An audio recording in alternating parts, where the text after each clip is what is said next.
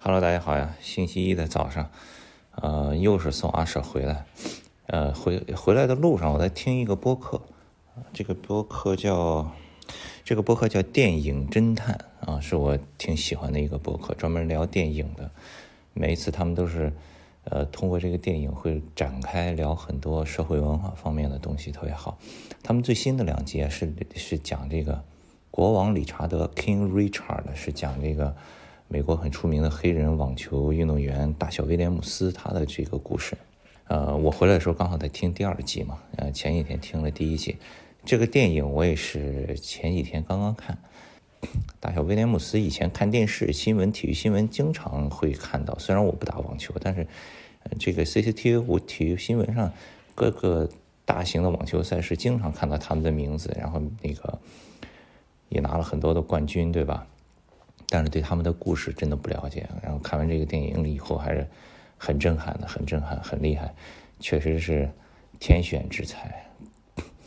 呃，当然有很多的感想。这个这期播客呢，他也聊了很多，就是从什么孩子的教育啊，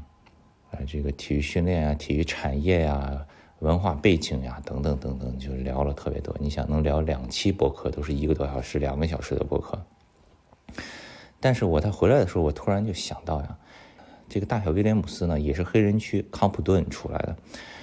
以前很多年以前有另一个电影叫《冲出康普顿》，就是讲的这个美国黑人说唱乐手的。就康普顿这个地区，就是犯罪率很高呀、很穷的这么一个地方，对吧？这个电影里面也是讲大小威廉姆斯从小家里头家庭条件也不太好，他爸爸就是晚上去当保安，他妈妈是。当护士，然后就家里有五个小孩，然后但是他爸爸一直给他这个教他网球，教他练。后来通过很成功的这个这这个这个这个教育吧，然后后来找到了很出名的教练，愿意免费教他。到后来十四岁的时候，第一次去打职业赛，美国网球公开赛，第一次比赛就拿了一个第二名，从此就开始一飞冲天，这么一个故事。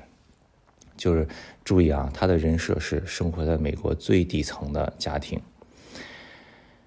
但是我就在想呀，一个有五个孩子的家庭，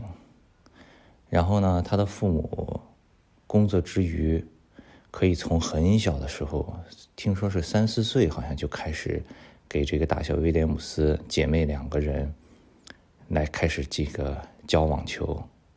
如果你把这个事情放在中国，你想，如果一个家庭有五个小孩，你要养活他们，让他们上学、念书、生活，之余，你还要给其中的两个小孩从小不间断的每一天进行网球训练。虽然是你自己教，不需要去找网球教练，现在找网球教练很贵的，对吧？五六百，好的七八百、一千多的有很多。虽然你是自己教，但是自己教是要有时间的，时间成本是很高的。现在听这个节目的朋友，你想想你自己，你有没有工作之余的时间，每一天拿出来可以教小孩打网球？如果能拥有这样的时间的这个空余时间的人，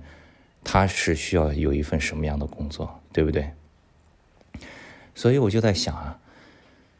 在可以养活五个小孩，还可以每天拿出来时间。教其中两个小孩打网球，而且呢，从小到大，你要一直提供他的这个网球器材，网球器材也很贵的，对不对？然后在片子里面呢，他们的网球场好像是社区的，是免费的。在中国，据我所知，除非你住非常高档的社区有网球场，就不要说像美国那种康普顿那种很落后的地方了，你就普通的地方在。北上广深这样的城市里是找不到免费网球场的，对吧？不可能的。所以这个让我还是挺感慨的，就是像网球这种运动，也不光是网球了，就任何的运动，真的是需要整个国家经济达到一相当的水平才可以发展的起来呀。不然的话，你想，如果是一个中国的家庭，有五个小孩，爸爸当保安，母亲当护士。就不要说培养大小威廉姆斯了，能吃好饭把小孩养大就不错了。所以路还长呀，朋友们，好吧，今天就随便聊一点，下期再见。